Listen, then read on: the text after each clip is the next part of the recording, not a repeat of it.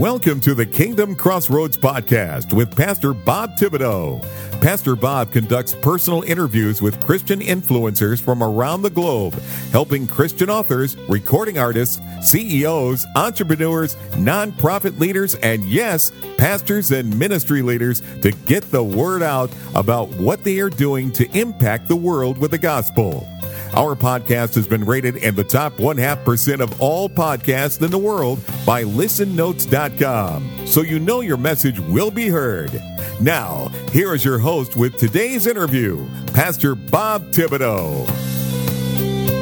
Hello, everyone, everywhere. Pastor Robert Thibodeau here. Welcome to the Kingdom Crossroads Podcast today. We're so blessed that you're joining us.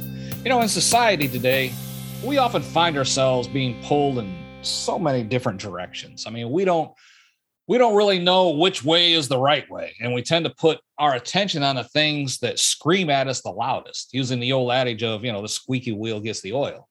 Most men want to make a difference with their lives. They want to make an impact and leave a legacy and contribute to, to making a better world. But unfortunately, men are failing in their inner lives, uh, jumping right past their spiritual, personal, marital, familial relationships, directly to their working lives, mainly because, well, their work is where they have their identity and, and the one area where they get the most affirmation from all their contributions. But if that sounds like you, if you keep telling yourself, you know, you just need to prioritize your family life better, if you know deep down on the inside that you're letting your relationship with your family and with God slip, if you are feeling a sense of guilt or regret, regret because you know, you're so busy and, and tired all the time. And, and the most precious things in your life, your family, your relationship with God, is really being put on the back burner. If that any of that sounds even remotely familiar, well, you want to pay attention today. Amen. Today, we'll be talking with Russell DeVos about space, not the final frontier kind. I'm telling you right now. All right.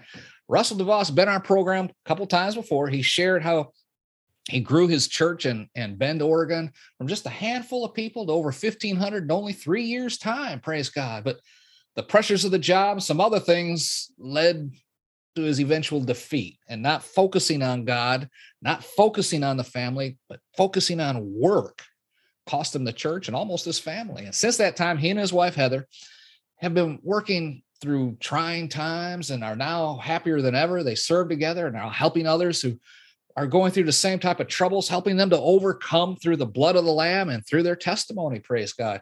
He and his wife work with parents who usually have teenage sons that are typically in trouble, trouble with the law, trouble with drugs, et cetera. Many who have been even sent to boarding schools and teen challenge programs. But Russell has a program that will help you today. Amen. Russell's also a broadcaster on radio station, Evangelism Radio, every single day of the week from noon to one p.m. Eastern time at evangelism radio dot com. Russell's a certified life coach, a teacher, a speaker with the John Maxwell team, Institute for Professional Counseling, and the founder of the Catalyst Coaching Program. Help me welcome back to the program our good friend, Russell DeVos. Praise God for you, brother. Welcome back. Thank you. Good to be back. Amen. Looking forward now, to this. Amen. I've been looking forward to this too. Now, uh, for those who may not have heard our prior interviews, because last one was like over a year ago, tell mm-hmm. us in your own words, who is Russell DeVos? Who am I? Well, you know, um, I'm, a, I'm a pastor's kid. I'm, I, you know, if you want to get real technical, uh, bottom line is I, I gave my heart to Jesus at age four, but had a major, major uh encounter with God at age thirteen or fourteen, I should say, at a Bible camp where I really put the stake in the ground and said, I'm going to follow Jesus. And it was a watershed moment in my life, and I have been following Jesus. But, uh, you know, our character uh, or lack thereof catches up with us. So was married at twenty-nine after spending a couple years on the mission field, and uh, we planted a church, my wife and I did, when I was just in my mid mid thirties. That exploded, as you mentioned, and in the middle of all of that, some very distinct character issues reared their ugly heads, and as you said, cost us the church, almost cost me my marriage. We moved from a cent- our, cent- our little town in Central Oregon up to Seattle, Washington, and I, I spent thirteen years in the world of home improvement as an outside salesman for our company, and God has blessed that. But again, character issues creeped in. And um, so our story is one of hitting the bottom, walking through a lot of dark days, a lot of family issues, a lot of marital issues, um, learning how to be a dad, learning how to be a husband.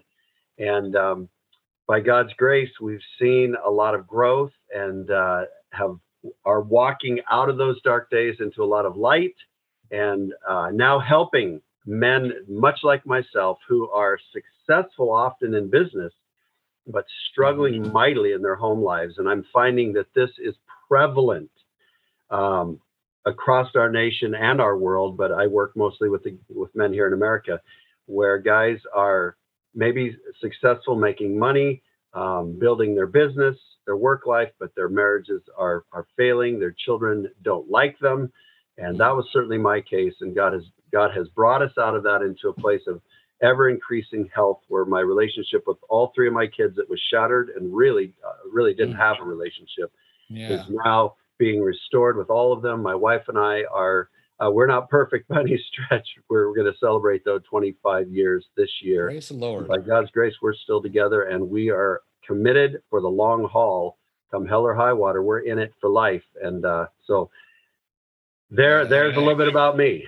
Amen. Yeah. Silver anniversary coming up. Praise God. Is, yeah. I remember our silver anniversary. Uh, we're coming up on forty-five years in another month or so. so wow. I mean, praise the Lord. We're, amazing, we're, amazing. we're starting to plan our fiftieth, that golden anniversary, you know, where we want to wow. go, what we want to do and all that. So praise God. Yeah. Amen. Wow. Now you teach a lot about how to deal with anger management and, and what you learned about dark thought patterns that are projected onto others. Mm-hmm. With you, it was towards your wife and kids. You said, and tell us about this and what you learned about anger management. Yeah. You know, I never thought I was an angry person. Um, I was, I was considered a very nice guy growing up through high school and then even in college, but there were a few moments when I, when I had explosive rage, and it, it there was an indicator that it was very possible. And that was, then I got married, and then I realized oh, th- th- there is there is a volcano down within me. And as as year pa- years passed and struggles in marriage uh, continued, um, the anger began to creep up, and I began to realize I, I I didn't realize it. That's the point. I didn't realize I had an anger problem. I thought it was just normal to all men. I thought I had it managed. But um, after uh, my failure in ministry, we had planted a church. Three years it grew, like you said, from about seventeen people to, to moving towards two thousand people, very quick growth. And then uh, due to infidelity, thank God it wasn't adultery, but it was in, it was certainly disqualifying um, infidelity. We went into a very dark place and moved from our town where we had planted the church up to Seattle, Washington. And in in the process of trying to work my way through all of what had just happened, this major shipwreck, uh, my anger went to a completely different level.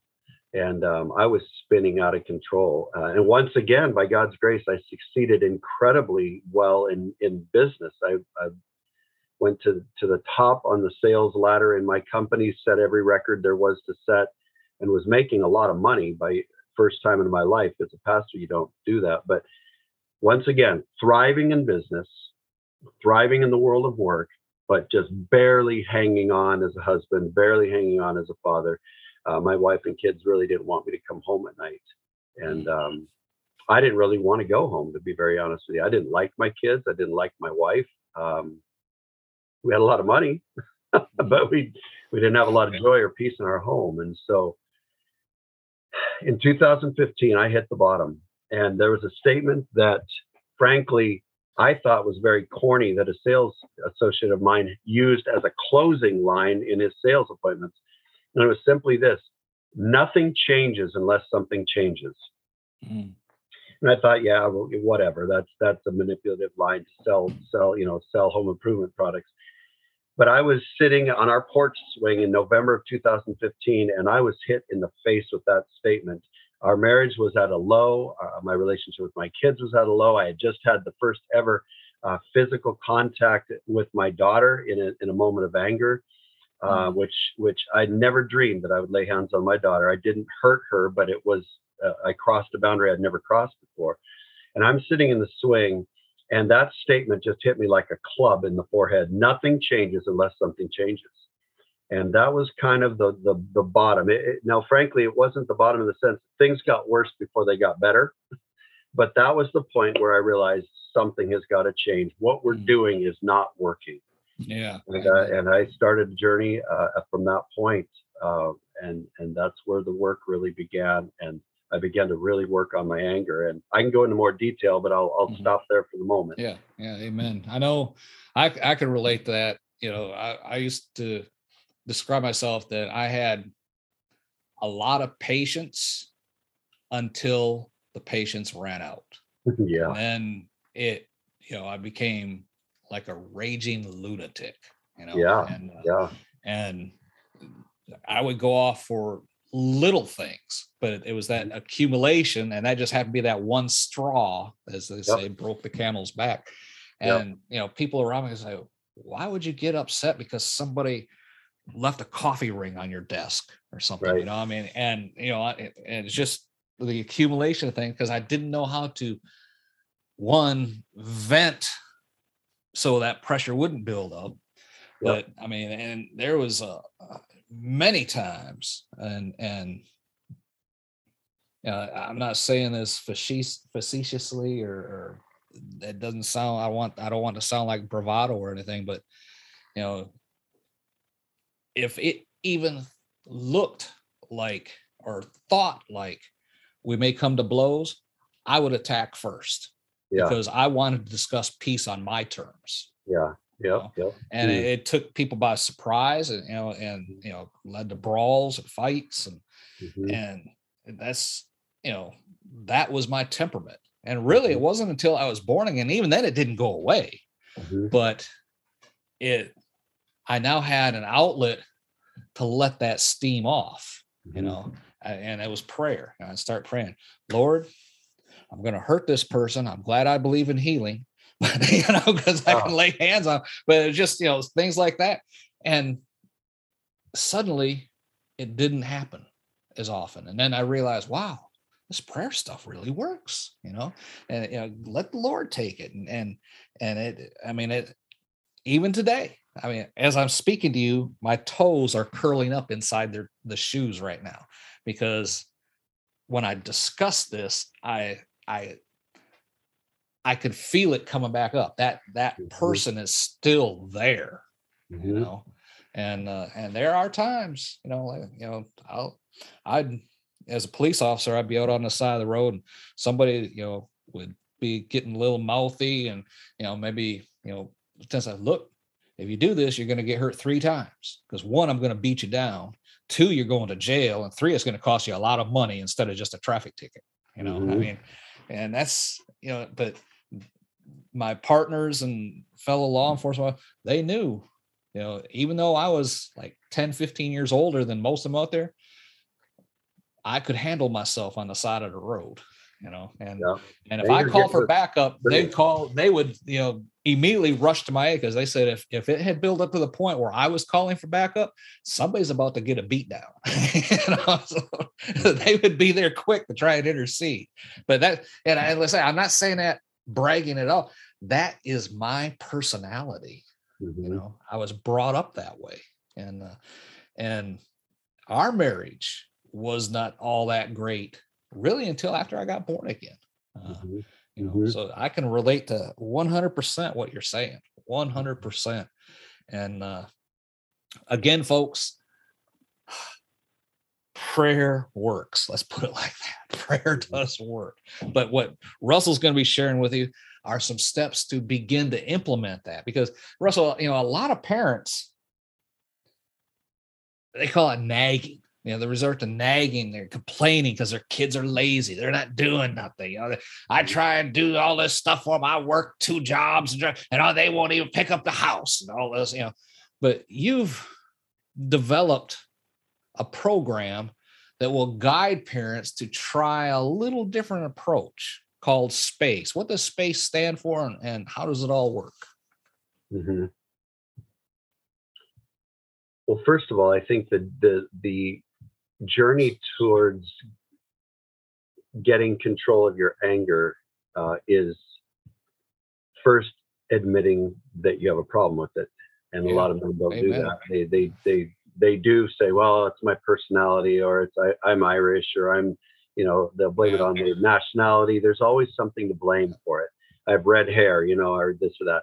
No, no. Anger is a sin issue. Anger is a lack of self-control. Anger is, uh, it's a, firstly, it's an issue of your thoughts. It's, it's an issue of your thought life. So when I began to get control of my anger, I, I began to work with a coach. He was a former military guy. And we began to understand, and I, I had begun to, to study this issue of anger and realized that all of emotion flows out of our thoughts. All of our emotions are a product of a thought behind it.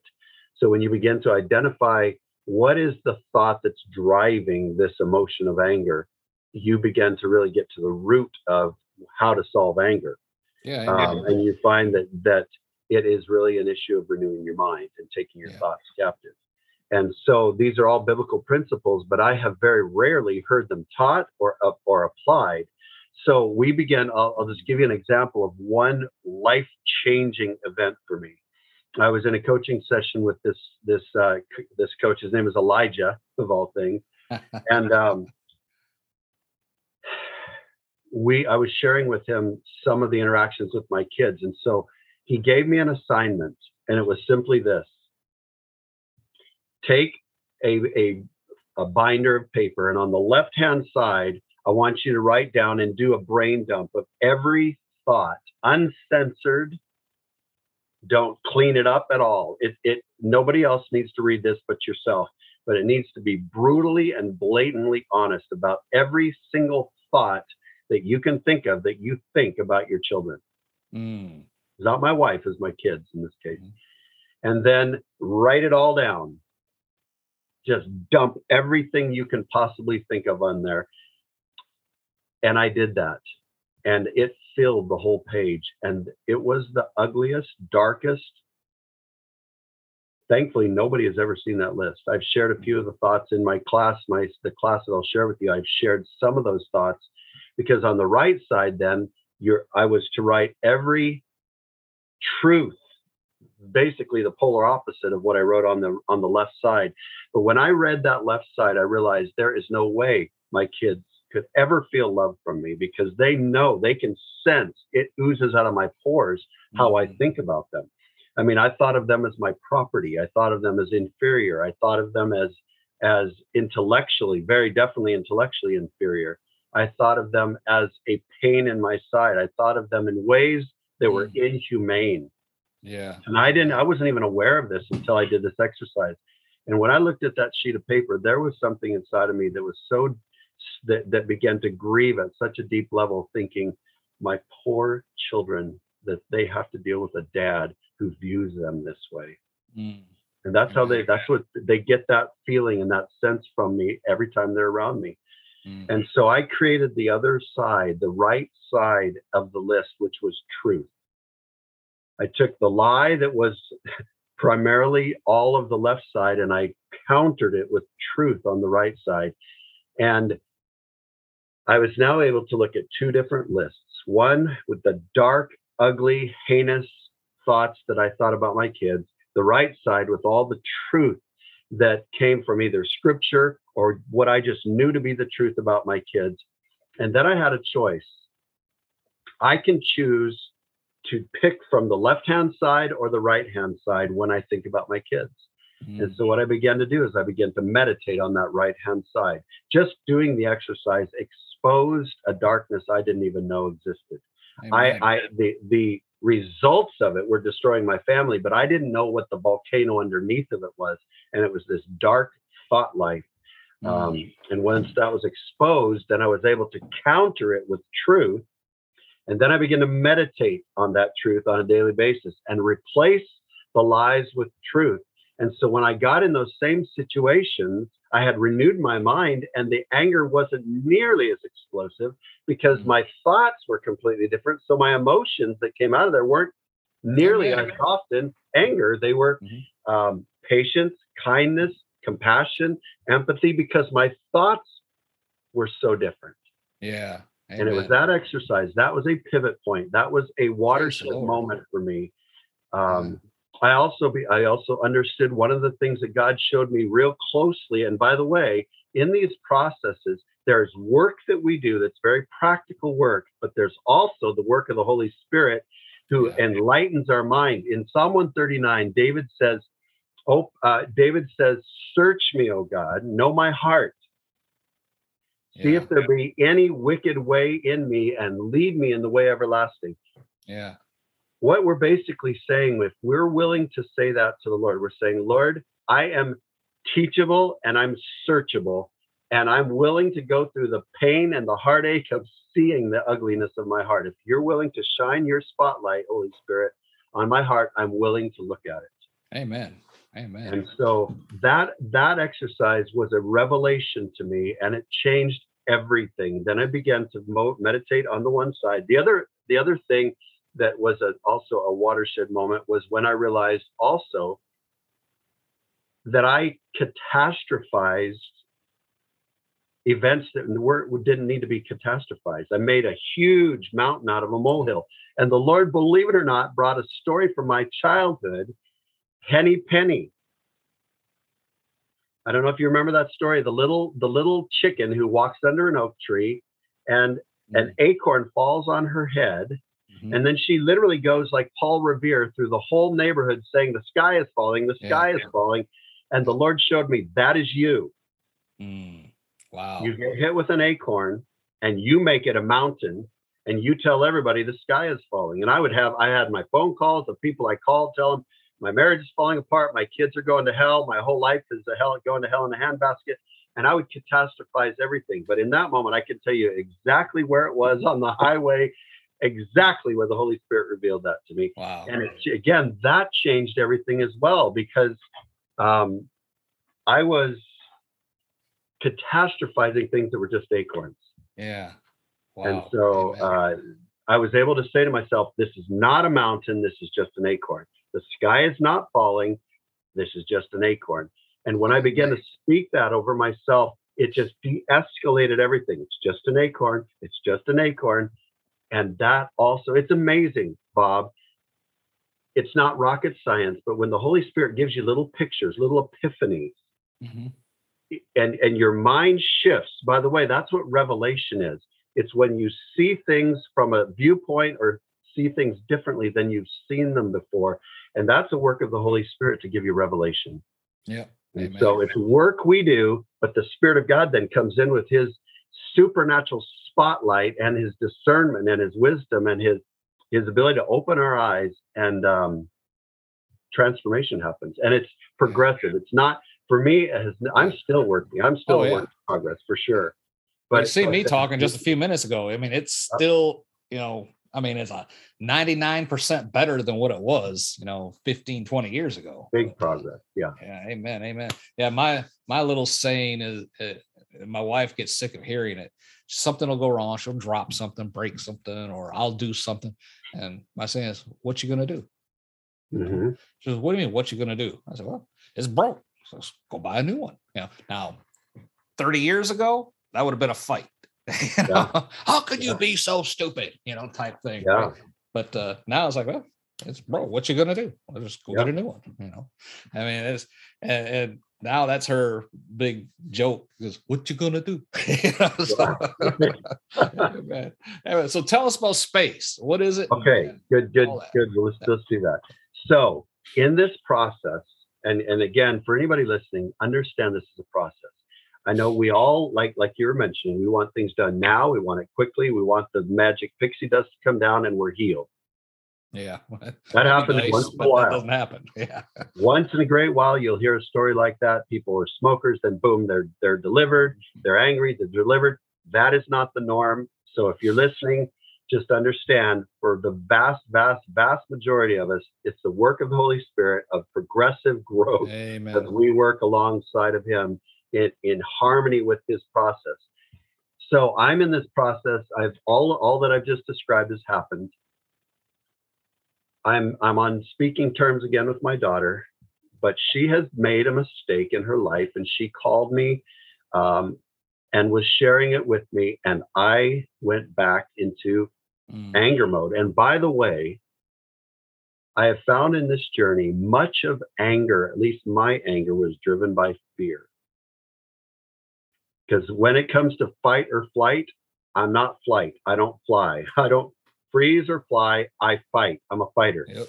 I'm there with and, you. Um, there's some good things about that. There are some things that are not good about that.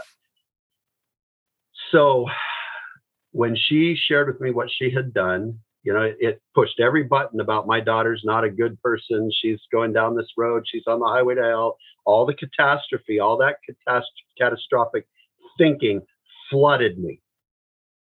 And I resorted back to lecturing, anger, sternness, and, and she shut down. She just flat out shut down. And I'd been doing the work now, so I'm much more sensitive to these, these scenarios. And that conversation was done. And it ended badly, as so many others had. And instead of me justifying my behavior, which I would have in the past, I was devastated. I just thought I blew it again. I'm never going to change. You know, I went mm. to catastrophic thinking there. I'm never going to change. I'm always going to be stuck. I blew it again. But in this case, I went and I got I got quiet and I went away with the Lord and I began to journal. And I asked, what was what happened there? And the Lord showed me that you don't communicate lovingly. And then I began to, began to ask the Holy Spirit, well, what does loving communication look like? And you would think, I was a pastor, I've been a believer, I'm a pastor's kid. You would think that that answer would be so obvious. But what the Holy Spirit spoke to me has now resulted in this class. He spoke to me, love creates space.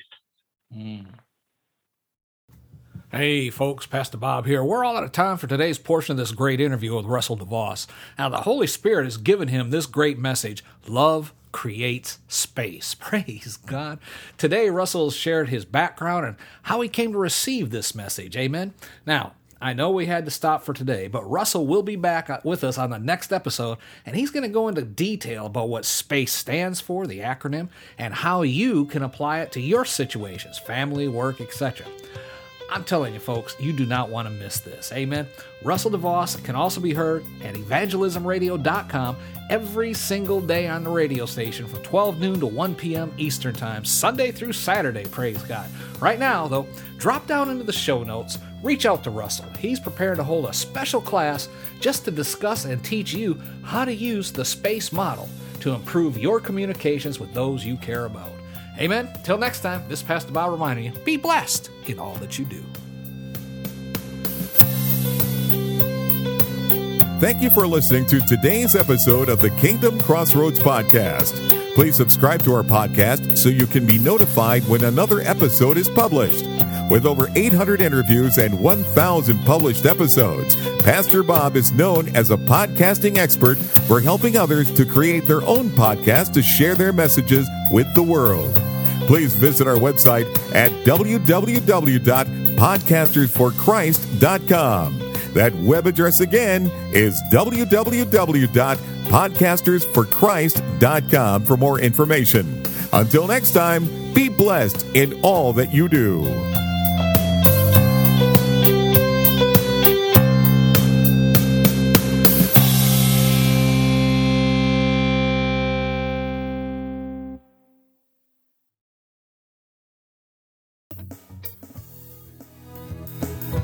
Are you a Christian entrepreneur, coach, or author with a message that needs to be heard? Picture this, your voice reaching thousands, your story inspiring hearts, and your business flourishing like never before. Introducing Faithcasters, the ultimate platform that connects faith-driven professionals like you with the power of podcasting. Become a sought-after guest on faith-based podcasts. Share your unique insights and connect with like-minded individuals who share your passion for faith and entrepreneurship as well. Imagine your expertise reaching a wider audience, expanding your network, and propelling your business to new heights.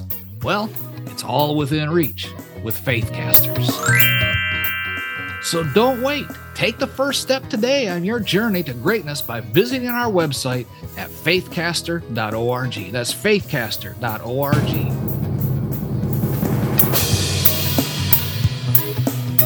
Join the Faithcasters community now and unleash the full potential of your faith-driven enterprise. You do not want to miss this opportunity. Faithcasters, where faith meets podcasting and your dreams become reality. Visit faithcaster dot org. Let's soar together. And remember, anyone can be a podcaster, but only a Christian can become a faithcaster. Faithcasters, your voice, your platform, your success.